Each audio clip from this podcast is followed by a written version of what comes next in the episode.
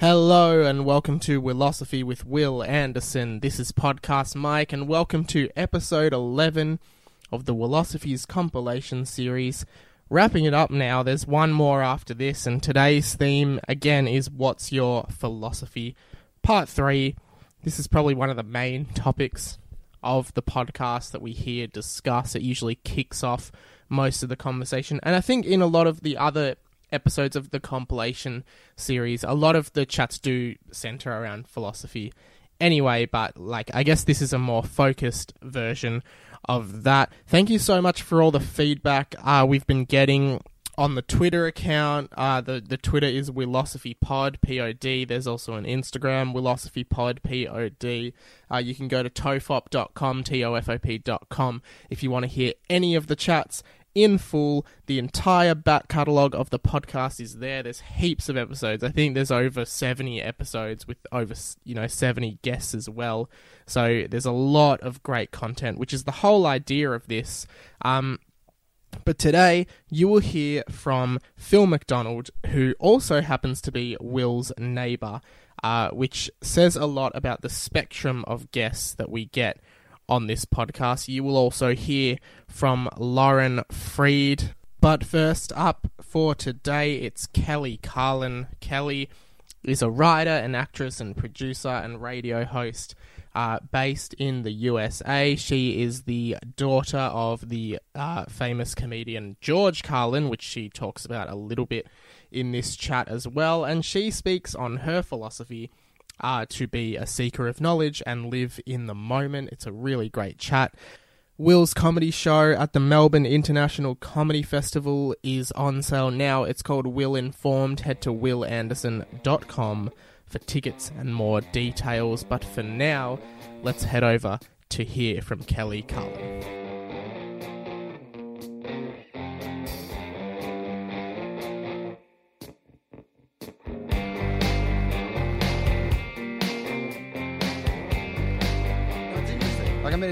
It's literally the reason I asked the question at the start of the Yeah. podcast. Is I like to see what people say because I suspected when I started the podcast that everyone will always fill it in with, I guess, autobiographical information and, a Like- resume. Like you feel Right. like you have to like put your resume out there so that you have some sort of, I don't know, qualification to be someone who could talk into a microphone in a podcast. Uh, I don't know. Did you watch the Republican uh, debate the other night? Did you see any of that? Uh, I watched a teeny little bit of it. I watched some of them and not all of them. You know, So I, again, I, I'm a bit the same because I'm only in, I only tend to catch them when I'm in America and I'm here when it's on. But I watched the other night, and somebody has obviously told Chris Christie uh, that he, I think, I believe he's the governor of New Jersey. He is, and yes. uh, they've obviously told him that he doesn't have enough recognition of the things that he's done or whatever. Right. So in every single answer, it was like really like it was mesmerizing to watch because he would start every answer by like, so you'd ask something like, uh, so uh, Mr. Christie, what do you think of uh, ISIS? And he goes,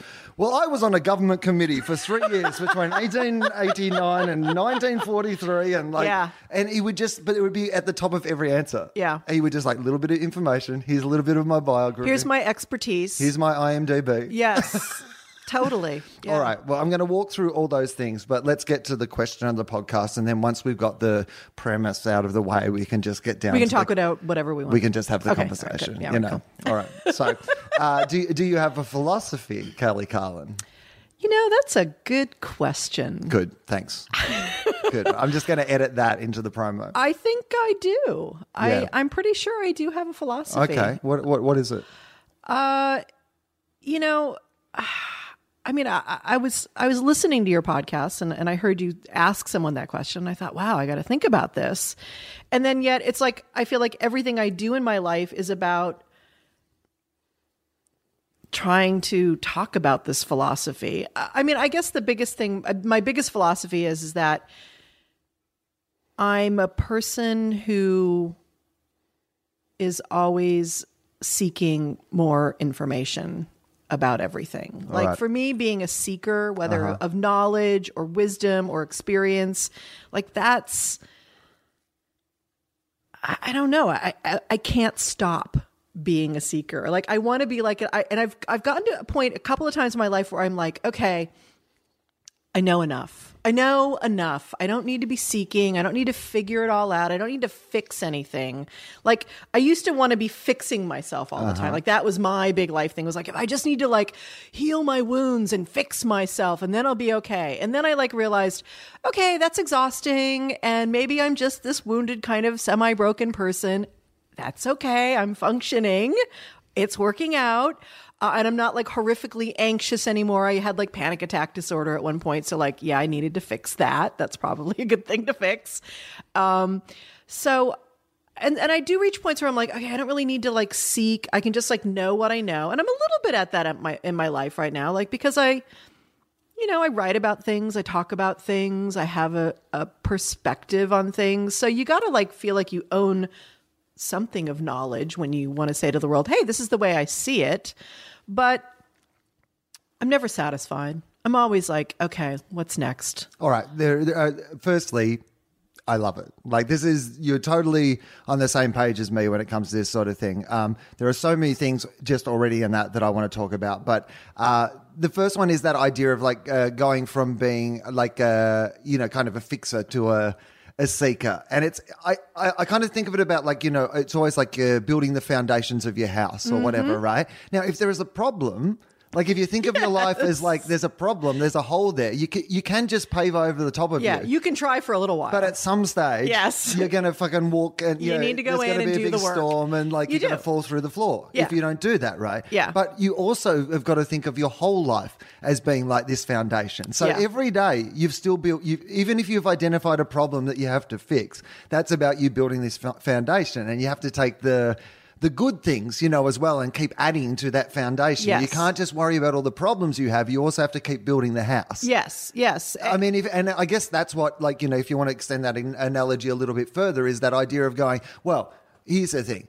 At the moment, we don't have time to, or the money or whatever to fix that problem, but we need to keep building the house. Sometimes you need to keep building the house, right? And sometimes you need to fix the problems as well. You've got to, and I think that's a, that idea of like life being this thing of rather than a bucket that you fill up and then you'll be like, feel like you've accomplished something, you know, uh, uh, rather it being this thing that you're constantly adding to and, Yeah. that, and that it is infinite because I think that so often we search for simplicity in our lives. You know, that's what why we look at religions, that's why we look at rules, that's why Fight Club yeah. was appealing Any kind of to people. ideology. It's like, just give me your rules. Tell me and, and just tell me the rules, and I will live by those five things, and then I never have to think about it again. Right, but it would be lovely. It would be lovely. I Would be. I understand why that's appealing. yes, but not real. Right. It doesn't happen that way. It doesn't way. happen. And if you know anything about, you know, what we know about the nature of the universe, the truth is from a like uh, from a scientific point of view, I guess, uh, from a point of view of the universe, that everything we do, even when we're trying to make things more simple, by its very nature makes the universe exponentially more complicated. Yes, Literally yes. the nature of existing. So rather than like, you know, finding it paralyzing, you know, finding this idea that we are just part of a, an infinite journey onwards and we're just a, a step on the ladder, you know, for someone else hopefully to stand on the shoulders of and, and move on to whatever it is next. It's Yeah. like, uh, it, do, it is a kind of a liberating It is thought. It, it is, yeah. I mean, when you take, uh, I was just listening on the way here to a gentleman named James Hillman, who's uh, the father of what they call archetypal psychology. I got my master's in Jungian psychology, and and he's just, you know, he talks. He's he was talking about taking the humans out of the center of the universe. You know, that when we put ourselves in the center of things. Uh, and we make ourselves the most important thing, that tends to make a very certain the world look a very certain way and operate a very certain way the way we're living it right now by the way. And that when you do when you really put yourself in the proper place in the universe which is we are just one of a multitude of things uh, it's very liberating. It's very freeing. And but it doesn't take us off the hook in any way. It just it just takes the arrogance out of it first of all which i think is really important.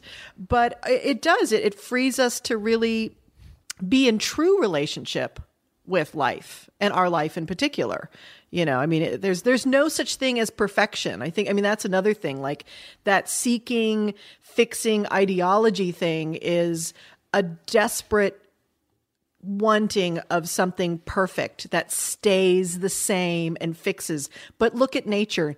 Shit's moving all the time and changing in every second. And it is our discomfort with our imperfections and this constant change that creates anxiety and all of that that makes us want to cling once again to ideologies and quick fixes and rules and religions and stuff. Okay, so a couple of things on that. Uh, the first one, uh, I want to put a pin in, but like I want to get to uh, yeah, how that reflects in like you know contemporary politics and the idea of conservatism, because I certainly think there is an an element of uh, of you know uh, that in that thought of Yes. like. But the other thing is, like, I've been thinking about this quite a lot recently. Is that idea of like perfectionism, which is like something that you mentioned there. This, this idea of things needing to be perfect. Mm-hmm. I would go a step further, and I think actually, like you know, when someone says, or like when someone gets hung up on the idea of not not being able to do something because they're a perfectionist, Yes. like that's in that's your own arrogance. Like that's literally your own ego that you need to get over in that moment. Because the truth is, like, how, who are you to get something fucking perfect? Yes, you when there's no such thing as like, it. Probably even the person who's best at it in the world, whatever the Right. thing is, Yeah. can't do it perfectly. Yeah. But you Right. are beating yourself up because you're not the. But and the thing is perfectionism is an idea. Yeah. It's an abstract concept. It's not a living breathing thing. So, I mean, you look at nature and it's, you know, it's doing what it does. It's imperfect in every moment and yet it's perfectly doing what it's doing imperfectly. Yeah. And it, If it- it's C, if it's on CNN, it's on real. CNN, right? Exactly. That was, you know what? Back then, back let then. say, well, the Yeah. only time I've ever thought Yeah, that. right, yeah. Actually, let me let me just preface that. That's how bad times were. That's how That you were, bad you were times willing were. to trust. I was willing to trust CNN. CNN. Um, I ended up going on the internet, and there it was on like you know Entertainment Tonight Right. website or something. Once again, it was like, oh fuck, and so th- so I immediately knew this is going to be a whole nother beast Mm-hmm. because there's this very personal, private grief, and then there's this other thing that's happening. And people started, I mean, I've heard it, I've been hearing it for the last seven years. People say to me, I never cried before when a celebrity died, but I cried when your dad died. You know, so, and these are mostly a lot of cynical fucking people right. My dad's fans. Yeah. You know, these are these are a lot of no, no bullshit type people who don't cry at much of anything. So I'm like, oh Right. oh shit, they're crying. Um, fascinating. Uh, you know, it's not like you know when John, you know, like a Beatle got shot or something like that. Yeah, yeah. Which is fair. I cried when John Lennon died, but Yeah. um, no, they're, they're George Carlin fans. They're like, I cried when I came out for 15 seconds, and then I grew up, and I was cynical about everything yeah, from then on. exactly, exactly. And I said, "Who's this clown cutting the cord?" Yeah. and then I was, And I'm done. and then I'm like, never again Never again. never again but and i really realized um all that's happened to me the last seven years which has been a that's a whole nother freaking lifetime but uh that with this book being done and kind of my public george carlin daughter's life i feel like there's there's been an arc to it these last seven years. Yes, I'll always be my dad's daughter and stuff, but I I don't really need to talk about it anymore. There it is. It's in the book. Just go whatever you want. There's Yeah. there it is. That I'm getting now time to personally grieve my dad finally. That I didn't really have a lot of space to do that. I was on I felt on display. I chose to be his voice and face in the world because his legacy is so important to Uh-huh. so, me. so that's interesting to me because it's not something that you really delve into in the book. Although it's like if you're reading between the lines, you know, Yeah. it's it's there throughout the book. yeah. but that's it feels like a choice in that moment when you're talking about it it felt like you literally made a choice rather than like you know like often we make choices in life but it's a series of small choices that Yeah. lead us to something you go oh yeah okay i guess this is the choice i made Yeah. but it felt to me a bit different to that am i wrong or is that what happened Yeah, I mean, I, I think it was it it was a choice. I mean, it's like, well, I could either disappear. Yeah. And- which would have been fine. like no have one had any expectation that you would do Absolutely would have been fine. Yeah. And yet, I had a feeling that for whatever reason, in my own personal growth or you know whatever this path life thing is that it was important for me to walk through this instead of around it. And this was the conversation that i ended up having 2 years after his death with Provenza. Provenza said to me you know because i had done a version of my show. I told some stories and played some videos of my dad's thing on a cruise ship with with uh, Lewis Black, and and right. That's how it all started. It all started with Lewis going, "Come on the cruise ship. We want to have fun. I need a day event. Right. Tell some family stories, play some videos, and you, you and Bob, my husband, have eight days with me and Kathleen and Larry Wilm. It was just an incredible opportunity to be on a cruise ship with these Right. guys, party, have fun, um, and but I came home and people kept saying, "Oh, this is amazing. You should do this." And I was like, "The last fucking thing I want to do with my life is get on a stage and be George Carlin's daughter and tell stories about my dad and everything like that." But Paul and I sat one night and Paul said to me, "You know, this could be a really beautiful, brilliant piece of art."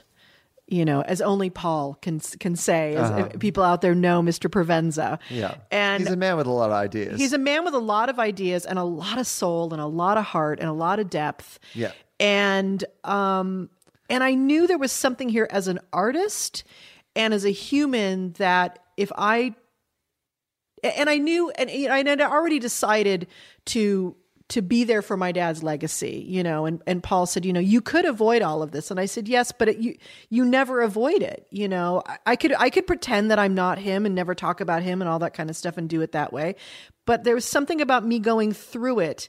I think because of my enmeshment, my background, all of that stuff, my only childhoodness, uh, that I knew that if I walked through it as consciously as possible, staying grounded as much as I could, that at the end of it, I would be freer than if I pretended I was free at the beginning of it. I mean, I, I absolutely think that's right. And like, I mean, if you think of it, like, I mean, it gives us just to use today as an example of that. Like, it gives me the freedom to have a conversation with you Yeah. that is about you know kind of the concept of these things. Yes. and uh, and you know, comfort in that sort of thing. Going, hey, if anyone wants to know, like, you know. What Kelly's story and what her thoughts on all this is, Right. Go and buy the book. Yeah, it's really great. I read it in one day. Like, you know what I mean? But it's, a all in there turner. It really is. you know and Yeah. so you can Yeah. absolutely you can kind of go well that's there Yeah, yeah. you don't need to go over that we can you know talk yeah about and and for me you know 15 years ago when I as you, you because you've read the book i did this one i did my first solo show and ended up putting it on the shelf and ended up going to grad school instead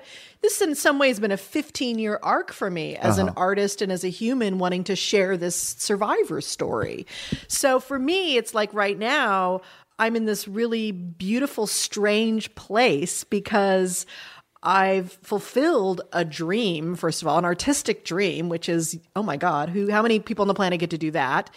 And B, I get to be in this interesting place of now what? Like the last 15 years, this story, even when I put it on the shelf, has always been on the shelf. It's always been tapping at me like, you know, I'm still here. You know, you still want to tell the story. You know, you still have a story to tell. And now that it's done, it's like, oh, there's a, I can feel like this armor coming off of my body and be like, oh, okay, let's, what's the real fucking conversation I want to be having now? Which is partly the conversation you and I get to have here today. I'm, you I'm know? uh, I've refined my analogy. I, di- I didn't quite get it right when we went with it earlier, but now that you've said that, I feel like I get it a little bit more. Which is uh, when I talked about the foundations of your Yes. house. Here's what I think is the better analogy: is that idea of like you know you need to get something repaired. Mm-hmm.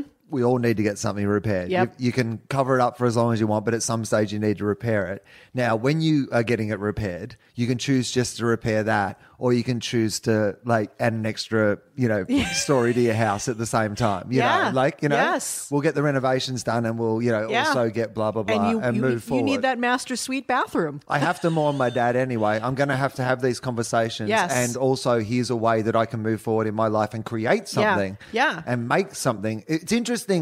And have, a rip, and have a ripple effect. I mean, no matter what, you want to have an impact. That one is from February 2016. Wil Anderson with Kelly Carlin there. You can hear the whole thing at tofop.com if you'd like to hear more. Over now to Lauren Fried. Lauren was one of the earliest guests on the podcast. This one goes all the way back to 2014. And Lauren is a business advisor, marketing strategist. You may have seen her on the panel with Wil on Gruen, uh, and she speaks about her philosophy in this chat with Wil. I'm terrible. I don't know what this podcast is, and I really haven't thought about it Mm-hmm. because uh, th- there's part of me that's like, I don't. I need it to just find out what it is. Like you know, I'm happy for it to just find out what Yeah. it is. But that means that Evolve. sometimes early on, I, I'm really like, I don't know. When should I? Anyway, people don't need to hear this. This I haven't done it for a while, and now I'm just telling them what's wrong with it. So We're warming up, we're warming up. uh, Do you have a philosophy? Do you think? I do. I have um well I have a real life vision for myself. Mm-hmm. And funnily enough, it took me years to come up with it and now I just accidentally live by it just Okay. because that made it real. Yeah. But the one that I I've been talking about a lot lately is don't make decisions at altitude. What does that mean? So on planes, uh huh. you make decisions you shouldn't. Oh my god. You've been on a lot of planes. I'm Yeah. not sure if you know what I'm talking about. Like the notebook is sad, but on a plane, Oh, it's so sad. Oh, it's there is heartbreaking. something about being up there that, like, absolutely. oh yeah, I know. Mm-hmm. I've, I've I've cried at films that I should not be crying at on a Uh, plane. yeah, yeah. And there's people walking past you and you're crying and they don't know what's happening. But so notice. Right, they're just walking by me going, but you don't understand, they're robots in disguise. oh, hang on, why is he crying at Transformers? We must be very high. Frozen's very sad. Yeah. I watched it the other day. Oh my god. Happy ending, but sad bits. Yeah. But oh, I, spoilers. I make. Oh, shit, anyone shit. who's going to that Sorry. children's movie thinking there was going to be a terrible ending.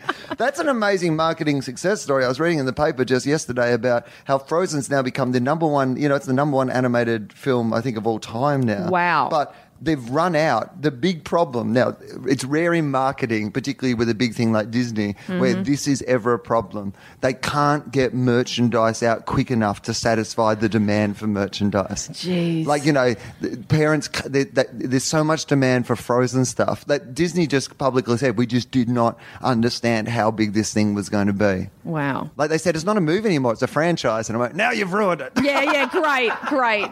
But all my friends that have seen it have seen it about 20 times. Like, their Yeah. kids are obsessed. It's like a childhood addiction. Yeah. No, I must admit, when I hung out with my sister and her kids, they were all belting out some Frozen, and I went, okay, this is this is the thing. Is- it's sticky. Maybe I'm going to have to go. I'll have to watch it on a plane. But no, that's a really good idea because you're right. Like, but now, do you mean genuinely like uh, at altitude, or do you mean that as a more like a, a metaphor, a broad sort of analogy for for other aspects of decision making? I find that on the plane at altitude, I make decisions, big decisions, Yeah. life decisions, whether I'm, you know, I've had, I've actually had breakups on planes. Uh-huh. Like, who would have thought? Like w- when the other person's there, or Yeah, no, no, they're, they're there. Yeah, do they, do they need to be there?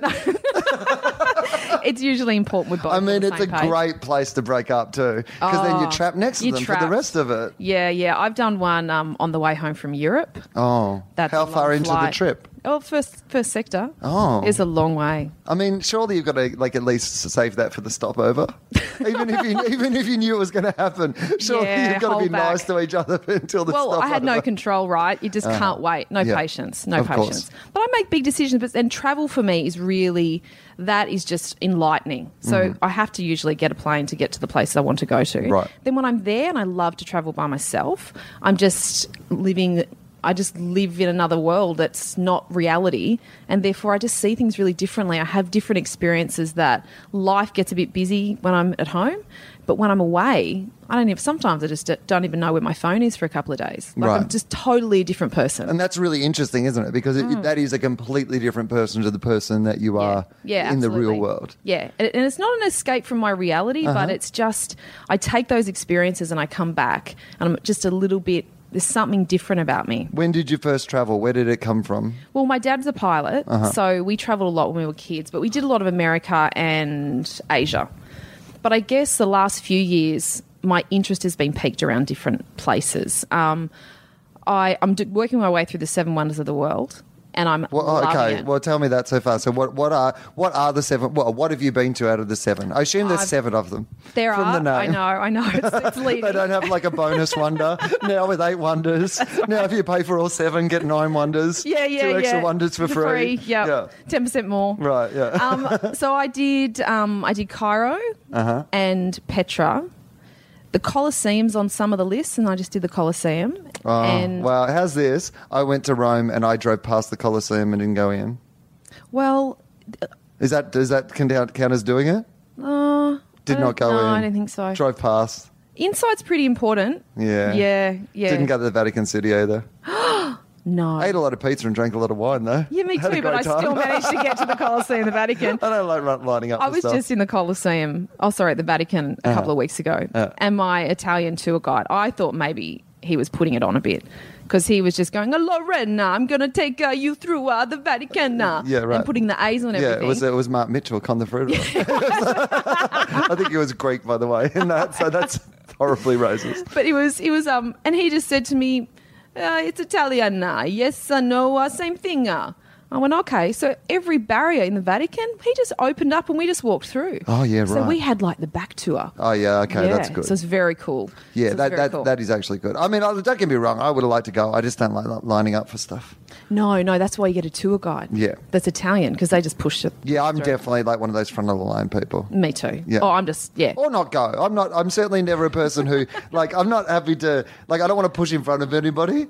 If there's some like thing where I can like buy front of the line, that's what I'll do. I love Yep, that. Like if I'm going too. to an amusement park or whatever, and Yep. there's like a front line pass, that's what I'll do. But I mm-hmm. don't want special treatment. I want the appropriate, you know. But, those ones at Disneyland, you know, where you go and you, you get your ticket and Yeah. then you go away for 45 minutes and come back. yeah, I'm good with that. yeah. And they Oh. call it an express pass. Yeah. It's like, well, it's not really. It's not really. No, it's just more at all. appointments. That's right. It's a, Fun by appointment. it's a personal assistant. Essentially, you don't get an express pass at all. You get uh, you get Google Update or something. That's what you get. All right. So uh, so traveling alone is interesting to me. Yeah, So. Um, uh, t- tell me what what it is about traveling alone. Oh no! So you were telling me about what you've seen so far. So you, Oh, okay. So I did, um, yeah, I did Cairo, Petra, Colosseum, and I'm going to aim to get to the Great Wall this year. uh-huh. Tried to get the Taj Mahal recently, but takes a bit of time to get a visa. Yeah, So I didn't get there. So Okay. probably Taj Mahal next year, Rio de Janeiro. I think that's every one of them. Okay, that's pretty cool. Yeah. Yeah. All right. Why, why was it that? Why why that? Like, why did you choose that for a start? Like on your little mission of things you're going to Yeah. do. Why that? I've always had a dream, by the way, of watching Test match cricket. I've never this had is- that dream. No, a lot of people haven't had that dreams, dream, right? Yeah, it's hardly Martin Luther King's "I Have a Dream" speech. This one, I have a dream, and the, the weird thing about this dream is that it's very achievable, and Mm-hmm. I've done not much to you know pursue it. Mm-hmm. I would like to watch Test match cricket in all the places they play Test match cricket. it's not that many places. It's like you know. There's like I, I would have to go to. I've already seen it in Australia and England. Tick, tick, right? yep. Um, I, New Zealand would be very easy for me to do. Yeah. South Africa would be reasonably Mm-hmm. easy. The West Indies, Zimbabwe, that can get a little tricky. Touch and go, touch and go. Pakistan and India, depending on you know what time. But you know, like there's not that many places in the world that. But I haven't. Done, I've done nothing to, towards doing it. So I'm interested in the fact that you not only have said that you would like to do this thing, because a lot of people say that they would like to do things. I'd like to go and visit, you know, the seven wonders of the world. But Mm. Not many people then just go, all right, what are they, and start checking them off. Yeah, a couple. Uh, probably about two and a half years ago, I lived in Paris for a couple of months. Mm-hmm. I lived by myself, and I spent a lot of time by myself. Yeah. So you have every meal alone. You walk the streets and do things every day by yourself, Yeah. and that's the first time I've actually really been by myself. Like I would have hated to get to a restaurant early and have to wait for someone. I'd be embarrassed th- thinking everyone was looking at me. I think that's really interesting because a lot of people find the idea of eating by yourself terrifying or going to the movies Yep. by yourself terrifying. But as someone who spent my life traveling the world mostly by myself, like most of my meals are by myself. And Hmm. most of the times I go to the movies, it's by myself. And I spend most of my day by myself. So it's Mm-hmm. interesting. Uh, that transition between those two things. Did you find it difficult at first, or did you embrace it straight away? Well, I kind of had no choice, so I just did it. Yeah. And I I just started doing a journal, so I write in a journal, and Uh-huh. I wrote in a journal every day when I was away. Um, like, how much would you write? Some days I'd write four or five pages. Other days, you know, I could write thirty or forty. And would you write as you go, or would you like? Is it well the sort of thing, or you'd carry it around and you just like Yeah. when you had a thought, you would write stuff down? I'm also did it around meals or if I was sitting down Yeah. because I reckon something with me is I'm really curious. And Right. I, if if anyone ever read my journal, I would die. But if they did, there's so many areas where I go, I wonder, I wonder, I wonder, and I'm constantly going, I wonder why, I wonder this about myself, about other people, about locations, and I really love that. Um, and I try when I go out not to touch my technology. Mm-hmm. So, like every Tuesday night, I go out on date night with myself. So anywhere in the world, but in Sydney consistently, I go out every Tuesday night for dinner by myself. Same restaurant, love it, sit there by myself, write in my journal. And I'm usually there first and leave last. Like it's not like I'm just eating. Like I'm actually having a night out. Right, yeah. I mean, well, in that way, you can kind of take your time. Yeah, that's right. Like there is no rush. You're not on No. it. You know, you can just go. Oh yeah, I'll start with a glass of wine, and then I'm going to get something else, and I'm Mm-hmm. going to fiddle around here. No, I, I understand that. So, uh, in your when you say you're uh, you're curious, you wonder where did that come from? Like when you were young, did you have that? Uh, uh, like, do you have brothers and sisters? Yeah, an older brother, older sister. Okay, so you're the youngest. Hmm. So did you? Were you curious for, as a kid? Do you think? I don't reckon I was. Funnily enough, we just watched a lot of our videos from when we were kids, Uh-huh. and I was pretty cute actually. I was told I was naughty, but I think I was just it was just cuteness overload, and Right, they didn't know yeah, what to do with sure. it. Yeah, but I think that only the last few years have I actually gone. Life is ticking, Lauren. Like I looked at the last year, and sort of in March this year, I went, "Wow, a year's a year has passed, Uh-huh. and that's one unit of time." Now I might only have forty more units of time, and I'm dead. Right. So if I- you're lucky. Yeah, yeah. If I do everything right, Right. I'm thinking I really can't waste time. And then I've become I'm very focused. I'm very focused on goal setting, but personally, I know that I want to have a lifestyle filled with experience or a mm-hmm. life filled with experience and really deep relationships and friendships and doing it all with humility. And I know that. And I go, great, I know that now. Seven Wonders, fuck, wouldn't that be amazing? Right. And I don't, I don't want to be all talk. There's been years where I'm just all talk, and I don't want to do that. I actually want to be able to look back at the end of every year or at the end of my life and go, "Wow." Well, that's an interesting thought. There's a couple of things there that I'd like to talk about. The first one is that you seem to have these like key principles about how you see yourself now. Yeah. Um, so the first thing is like where did they come from? Like how did you you kind of decide on those? Mm-hmm. And secondly, the the bigger question is how did you change from somebody who talked about those sort of things into somebody who actually did those things? I think that the the there was a real um, change in my life a few years ago, and I went, I'm in this numb state. Like I was, I I heard a speaker speak, and they talked about uh, confusing pleasure with happiness recently, Uh-huh, yeah. and it made so much sense to me because I was running, I was kind of a little bit numb to life. I had a smaller scope of emotion. Like the bad was all right, I just box it up and move on. The good was good, but you know, okay, of course I got good. Yeah. So now I have this much, much wider scope of emotions. So the bad means hysterically crying, and the good means I just go, can my life get any better Uh-huh. than it is right Yep. now?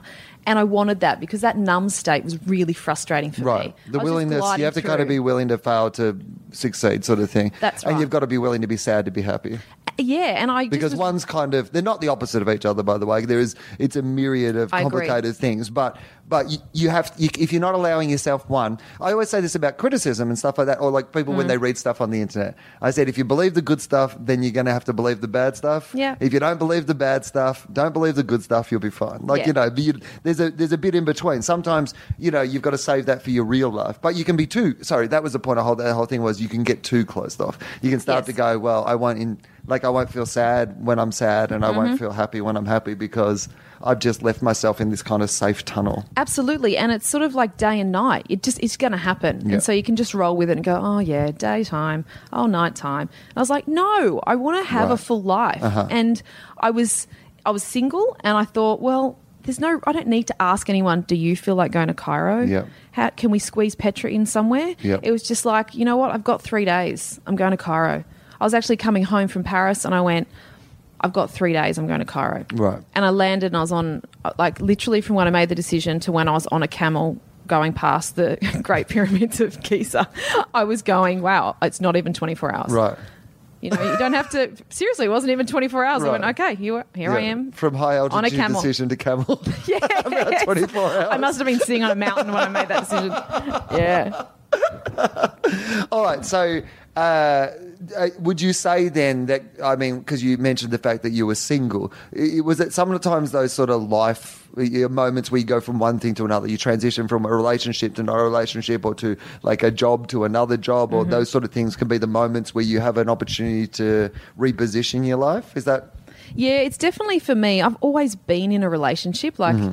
I I met my first boyfriend at 16 and then carried relationships the whole way through. Yep. And so when I wasn't in one, I went, hmm. And I'm sitting in Paris writing in a journal going, who do I want to be? What do I want my life to be? Yep. It was very amazing. I was like, no excuses, Lauren. You can do anything you want, anything. So if you don't, there's no one else to blame now. It's just you. And how much of because this is an idea that is interesting to me, you know, and like I mean, I, I think of it a little bit like you do. Like I mean, I just turned forty, and look, you know, chances are the way that I've lived my life. if I if I if I get another twenty years, I'll probably be pretty happy. If I get another thirty, maybe the last ten won't be that flash. So. Yep. Uh, so I do think a lot about that idea of um, not only like, and it was very nice what you said about uh, pleasure and happiness, because I think so often that we don't give our permission, ourselves permission to ask ourselves, or we are too afraid to ask ourselves, what really makes me happy? Not what should I do that other people think should make me happy because I'm, and you know, I, I won't go into it, but I, I'm make, I've made a couple of career choices this year that no one else can really understand. Mm-hmm. You know, everyone else is kind of like, but you've got this thing and it's successful, and I understand that. And other people's lives also rely on me making those decisions, so I don't Yeah. take those decisions lightly. Sometimes I think like, you make those decisions because you care too much about. You go, well, everyone else thinks I should be doing this. Maybe I mm-hmm. should be doing this. Whereas I got to a point where I was like, well, you know what? At least for a year, I need to kind of see if I can just do what makes me happy. And the probably the th- the biggest revelation was the other day when I was just pottering around, you know, the house after being on the road for three months. Like, had not had a night off in three months. It was my first, in fact, nearly four months without one single break. There wasn't travel or shows, and I just was really happy. Like I was just really happy. I should have been like tired or Yeah. sick or like whatever, but I wasn't. I was just mm-hmm. like I'm happy. Like I'm really enjoying myself. I'm sorry to everybody else who relies on me. I had one day off. I saw it was just the probably one. would not be liking uh, this conversation. But I, I think that a lot of people, you know, they think, oh, well, everyone else is working harder, so I have to work harder. When maybe they're the sort of person who is going, yeah, you know what? I'd actually prefer two more hours with my kids a day, or I'd preferred, you know what? Gary in the office can work seven days, but I like playing golf. Mm-hmm. And as long as I work hard enough that I can still play golf on the weekend, or they can be a myriad of other things, like, you know, that you have other dreams or aspirations or Mm-hmm. things that you want to do with your life. But I think so often we don't give ourselves permission to ask ourselves, what, what genuinely makes me happy? And, you know, what, what world do I want? Do I want kids? Do I want to Mm-hmm. be married? What sort of relationship do I want to have? Do I want to have a relationship? You know, all those various and things. and you live in a you live in a bit of a different space to me as well who lives in a different space to someone who's employed in a business where there probably is a little bit more choice around all of that stuff Sure. and over christmas i um i read the four hour work week Uh-huh. and well i didn't read it i listened to it which went for 12 hours which Right. would be three weeks Yeah. really if i went by his philosophy yeah, yeah, yeah. and I, I listened to it That was three weeks of work for him. yeah, it was. he did it. he said, yeah, it's going to take 12 hours. I can only do it over three Yeah, weeks. yeah, Have you I'll not you read the month. title? But I'd love just a four hour work day. Yeah. But he talks very much about well the things I've I've um, read it before. Yeah. But what resonated this time was freedom of location, freedom of like looking at your life as semi retired. Right. If you want to go and do a mountain bike round, mountain bike ride around Mont Blanc. Why would you wait till you're retired at 65? You Right. can't do it then. Yeah. You're not physically capable. You might have shitloads of cash, but you can't do the mountain bike tour you want No. to do. So he's like, just make the time, work out what your life, work backwards, retrofit it back, going, I want to live in this house and retire like this, and work it backwards. And you might find you only have to make $300 a day. Right. But instead, we're so hungry for wealth and creation of something that we don't even know what, it, what size it needs to be. We just go more, more, more, greed, greed, more, more. And so, therefore, we all work five or six days a week. We all take four weeks, holidays a year, because that's what society's told us to do. Right. But his book was really great for me. It was like, well, what is what's the end game look like? Work backwards. Thank you very much to Lauren Fried, tofop.com, for the whole chat with Wil.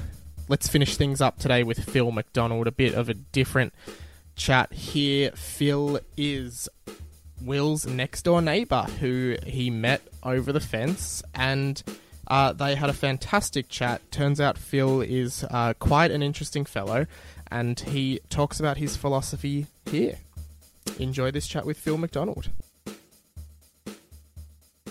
Uh, today, you may or may not know who our next guest is, but this is how the podcast starts anyway. Uh, I say, guest, who are you? Phil McDonald. Now, Phil, how do we know each other?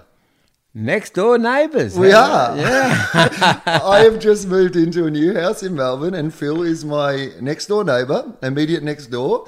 Uh, the so far eh, definitely number one in the friendliest of people in the neighbourhood. Ah, thank you. I like that.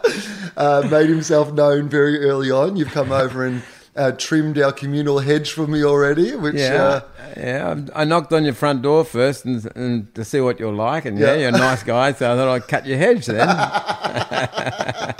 Now, Phil, the uh, reason that I've got you on the podcast is we were having a chat out the back the other day, and I discovered something absolutely amazing about you. And I, I wanted to get you on the podcast to talk about that, but as we've chatted more and more, I, I feel like this tale is going to become more and more interesting because the more I'm learning, the more that I, I feel like there's a whole bunch of things that I don't quite know. So, uh, Phil, the way that I normally start this podcast is I ask people if they have a philosophy towards something. It can be towards work, life, love, anything, a motto of some kind, uh, you know, a, a way that, you know, a philosophy through which people sort of live their life. And you strike me as a man who might might have one or two, I think.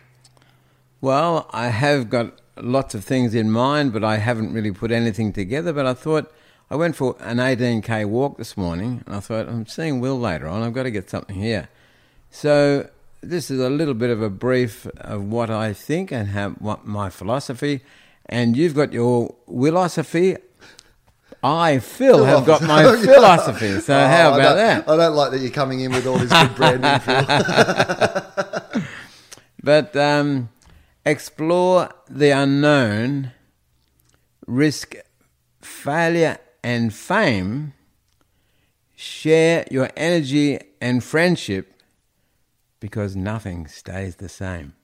Oh, Phil, I love it. Good job. Well, so that's what an 18k walk will do. It'll clear the mind, give you an opportunity to think about something. Yeah. Well, let's start talking about why you were on an 18k walk this morning, because that'll get us into what started me thinking about this conversation, and then we can go more broadly. But let's talk about that first. Why did you go for an 18k walk this morning, Phil? Well, I have in two weeks' time, on the 6th of May, I'm leaving Royal Park, Melbourne, and walking from um, from Royal Park right up to Karumba in northern Queensland, following the Burke and Wills route.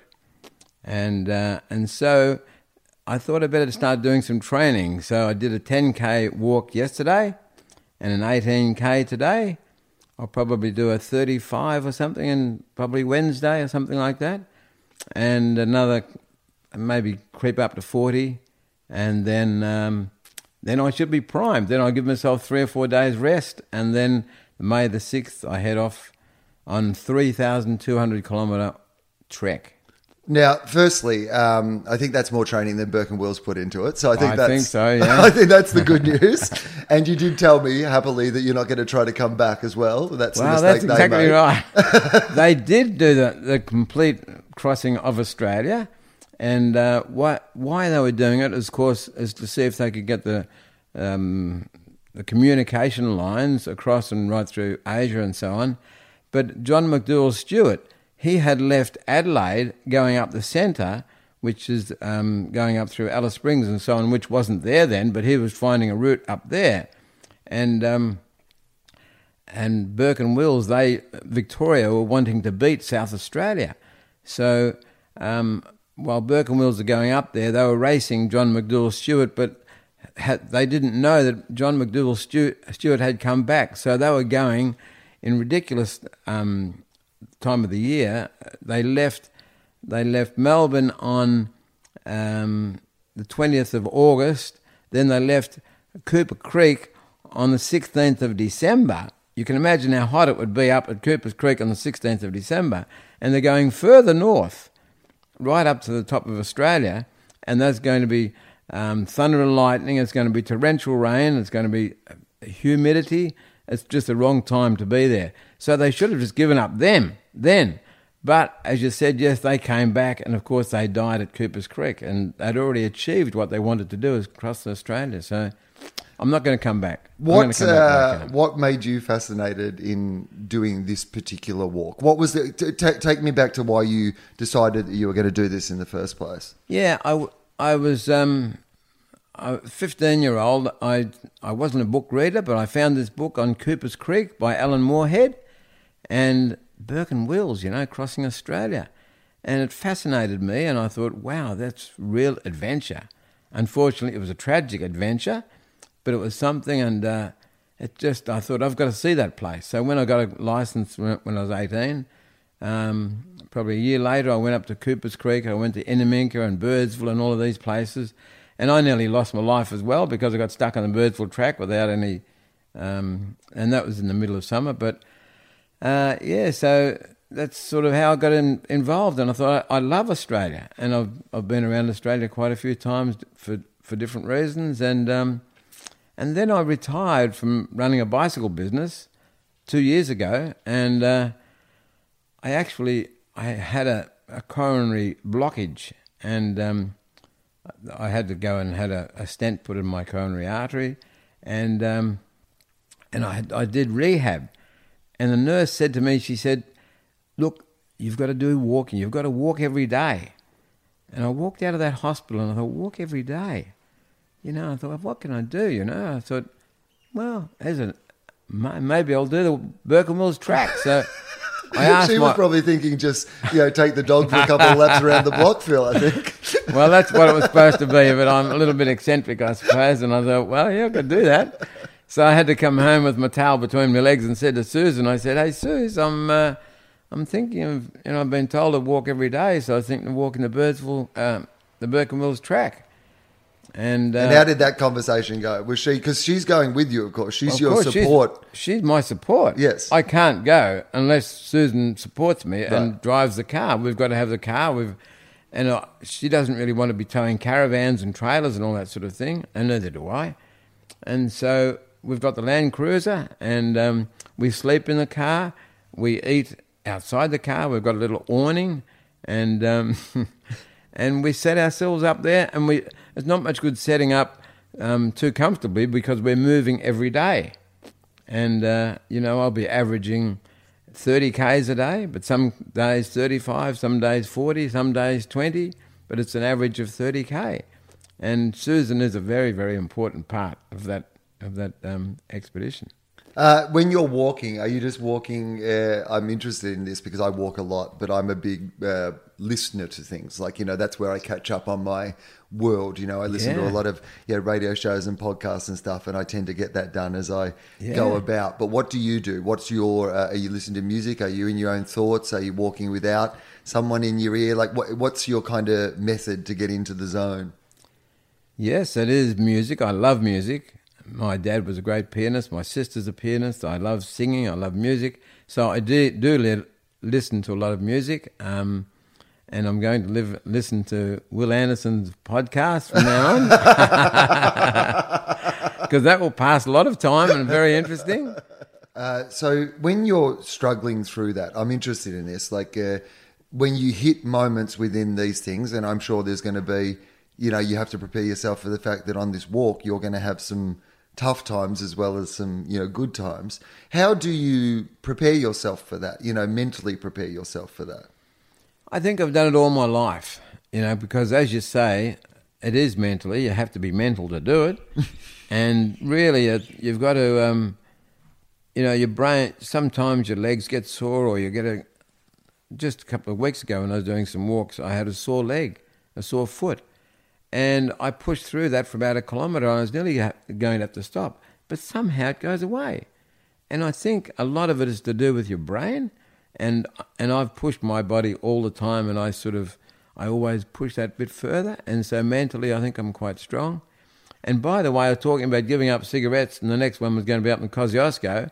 When I got to the Kosciuszko, I um, getting off the subject a bit, but uh, yeah, Susan pulled out the smokes.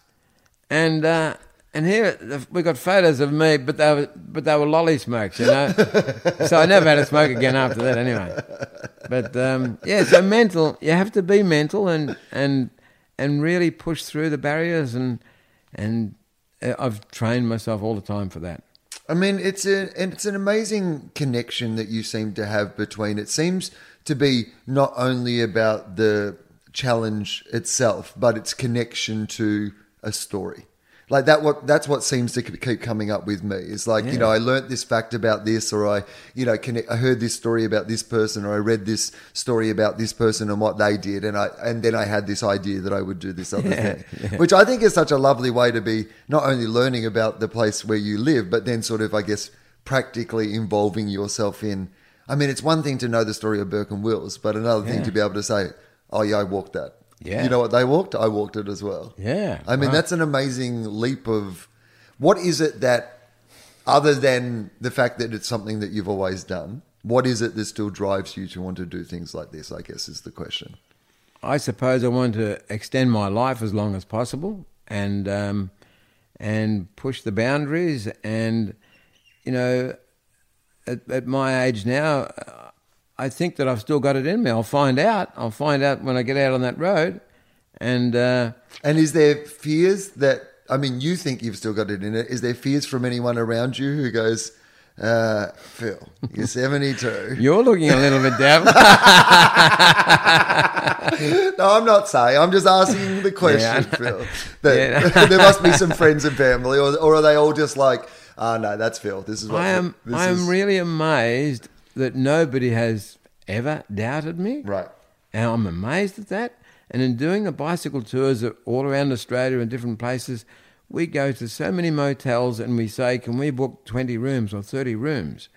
And very, very few people ever question that. You know, they say, "Yeah, sure. You know, you can book 30 rooms," and and we don't put a deposit down. And and it's the same. I've said I haven't. I don't tell a whole lot of people what I'm doing, but um, really nobody has said you're joking or um, get real. You know, they sort of. They probably in their brain they probably say idiot, dickhead, or whatever. But um, but no, it's surprising that very few people show any doubt, and uh, and I have a lot of pr- I have a lot of um, praise for the people. They just accept people for who they are, and, and go out and do it if you want to. I mean, that's that is the you know, the amazing message at the heart of it, isn't it? That you can actually just do these things. Yeah. You can dream something and then decide you are going to do it. Now, something that you mentioned to me just in passing before we started recording, which is a whole other one, was you said it reminded of you when you uh, wrote a penny farthing around Australia, and you just Mm. dropped that as if that was just an incidental little part of this story. but I feel like Phil, that's something that we should be exploring a little bit more. So, hang on, what, what did you do? Is that am I right? You wrote a penny farthing around Australia. In 1988, in the bicentennial year, um, have you got any time? I can tell you. We've got time. Tell me, please. I um, You live next door, mate. It's fine. You're Yeah, not in a yeah. rush to get home. It's, Well, it was actually my. Um, it was in the local paper. I lived at Lilydale, and I saw a penny farthing advertised for sale as a as a in a clearing sale. And I thought, oh, and I had a big 130 year old home up there, and with a veranda all the way around. And I thought, I'll buy this penny and put it on the veranda. It'll be good fun, you know. And so I went to the auction, and um, and here's this old penny, and I took three hundred dollars, and I was going to buy a few other things as well, and uh, went to the auction, and here's this old penny, and this, a lot of spokes had gone, and a few other things were not on it, and anyway, the auction came up. What have we got for the penny? A thousand. I mean, um, yeah, thousand dollars. Thank you. Eleven, twelve, thirteen, fourteen, fifteen. I came in at sixteen hundred. Somebody went to seventeen hundred. I got it for eighteen hundred dollars, and I thought, wow, you know, I've been stooged here because it was all over in a in a shot. yeah. And the guy that I'd outbid, he came up and said, "I'll give you nineteen hundred for it." I thought, wow, it must be worth its money. Right, yeah. So I said, "No, I'm going to keep it." And he said, "Well, we're starting we're starting the penny farthing championships over in Adela- in in uh, Launceston, in Evandale, next year. You know, you'll have to come over." I thought, "Well, you know." So I got on this bike and I start. I had to have it all fixed up first, and got riding it, and um, that was good fun. We raced over in Tasmania there, and then the guy said, We're going to have a bike ride from Adelaide to Melbourne. And I thought, Wow, I would love that. and um, and anyway, I was quite excited about it all, and uh, and I found out that they're gradually dropping off, and I thought, Well, I'm going to do it on my own. Right. So I did it on my own. I rode from Adelaide to Melbourne in four and a half days. I averaged whatever that is, a couple hundred k a day or something. What's your top speed you can get to on a penny About forty five k. Forty-five k. It's a fixed wheel. Yeah. and there's no brakes, and you've got to be silly, but that's what it is. and so I rode from there. And when I when I finished, somebody said I was being interviewed, and they said, um, "What are you going to do next?" And I said, "Well, I could ride around Australia if I wanted to." And then I I realised that that was not in 1986, and I realised then that 1988, bicentennial year, wow, I could do that. And so I got in touch with Rotary and I said, you know, I'll raise some money for Rotary. And they said, well, they, they did doubt me. They said, this is a bit of a joke, you know. but um, anyway, they, they even allowed me to put the, the tail of the penny on the, the rotary wheel, you know, the rotary Uh-huh. wheel. Yeah. I was even allowed to, which was quite weird, but, but they allowed that. I had to go through a bit of. So I used that logo of Rotary with the with the tail on it, and um, yeah, and I rode, I, I rode right around and raised over hundred thousand dollars for Rotary. So how long did it take you to ride around Australia? it was four, it was four and a half months, and I averaged about hundred k's a day. yeah. And so, what was the most challenging thing about that trip? Tell me, because that, I mean, that's a good example in some ways of, because it's about the same time period as what you're about to embark on now. Obviously, a very different thing to do, but a, Yeah. a similar sort of time period, right? Yeah. So, you kind of understand what that, that takes. And if people think about this, I mean, this is months. If you think about what, you know, anyone listening to this might have done in the last four or five months, it's a considerable amount of time that you will be embarking on this project. So when you're doing something like that, which is, you know, a third of your year, nearly half of your year, um, what was the most challenging part of riding the penny farthing around Australia? Well, it was probably going downhill. Where was the most dangerous hill that you Well, went all down? up the east coast, Yeah. all up the east coast, you've got all the hills, and I, and I'm fairly good at climbing hills. Uh, I, I taught myself to climb hills because you have to, and um, but you've got one gear, and you're standing up, so you're you're sitting upright, so you can't actually stand up on your bike. You've just got to push. But when you get up, uh, as soon as you get up there, then you're starting to go down, and you've got no brakes. It's a fixed wheel, so you've got to try and push back on the pedals. And you and I, I used to say to myself all the time, push back, push back, push back, because you really have to concentrate, and and you push back because if it let go, lets go, or you can't hold it back any further, then it will take off, and then you will go very very fast, so fast that you you know whatever it is, so you've got to crash straight away, because and and when I bought the bike, by the way, the guy told me that uh, you won't be able to ride it anyway. And I said, How come? And he said, It's too big for you. I thought, Wow, I didn't know they made them any different sizes. So, and the, I'm getting off the track a little No, bit, no, but um, but the the seat it was on spring steel, and the backbone went on an angle, and the spring steel went out, so you had suspension on your seat. So I took my suspension off and put the seat right onto the backbone. So I've got I've got it right on the and a constant vibration, much more so than you'd ever get.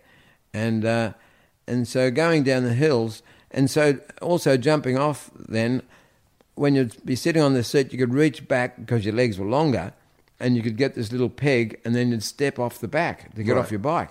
So I could never reach that peg. So the only way I could jump off my penny was like jumping off a horse when the pedal was on its lowest point. I would jump off, jump off like jumping off a horse. See, and um, so going down the hills, if the bike got out of control, I can't even get off because I can't, I can't jump off like jumping off a horse.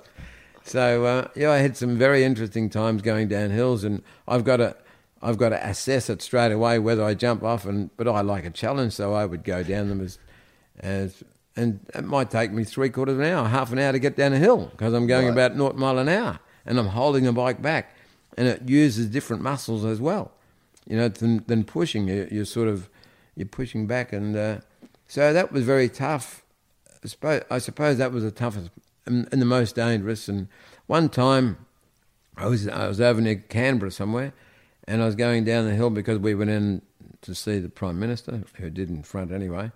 But uh, I was going down a hill, and I'm and I'm really concentrating, and it was a long hill, and uh, I was going down, and then and then a, a, a semi trailer blew his horn. You know, good on you, mate.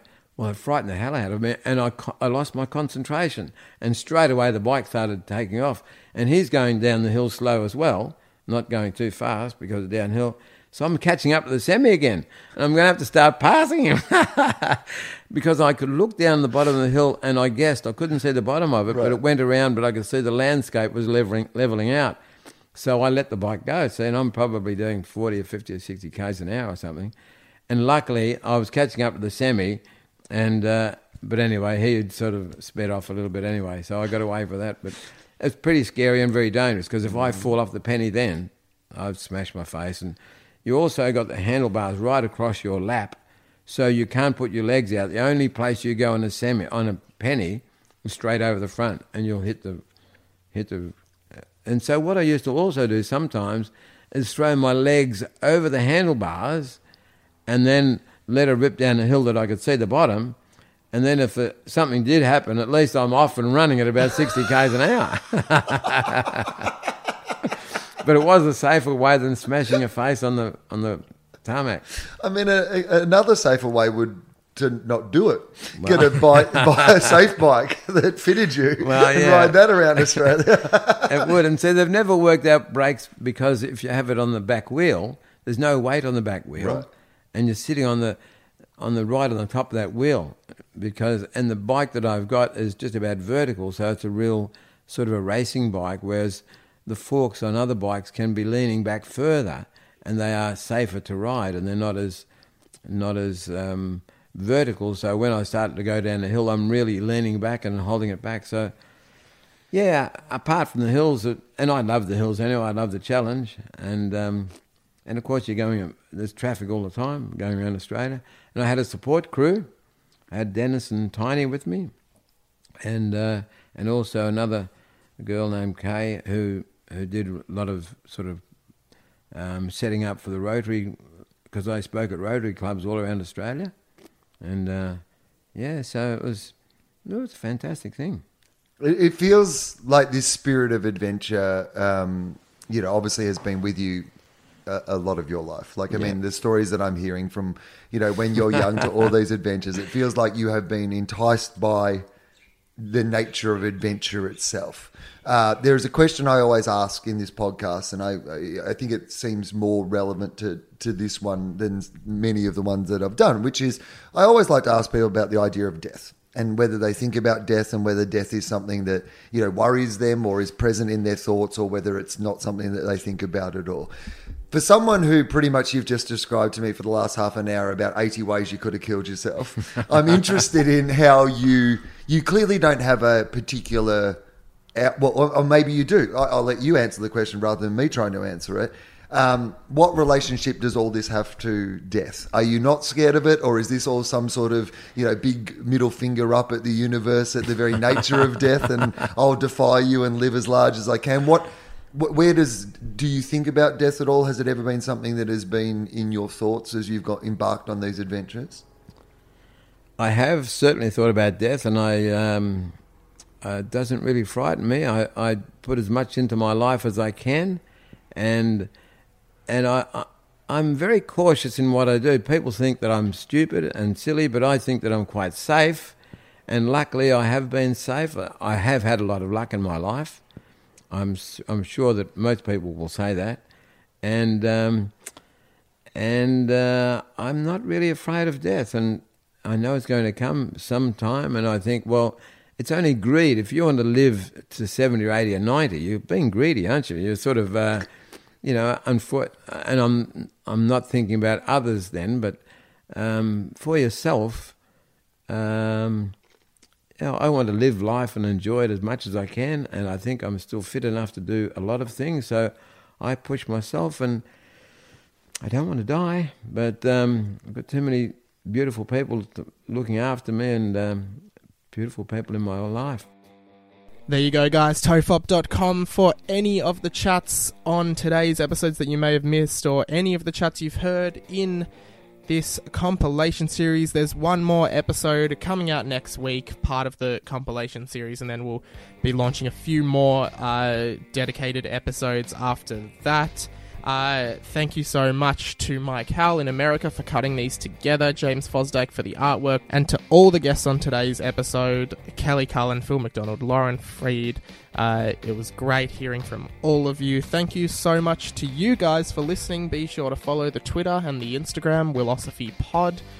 Uh, I think that's it. Like, subscribe, tell a friend, share it, do all of those things. Uh, Patreon.com slash Tofop if you'd like to donate to the show. Uh, yeah, I think that's pretty much it. Thank you so much for listening.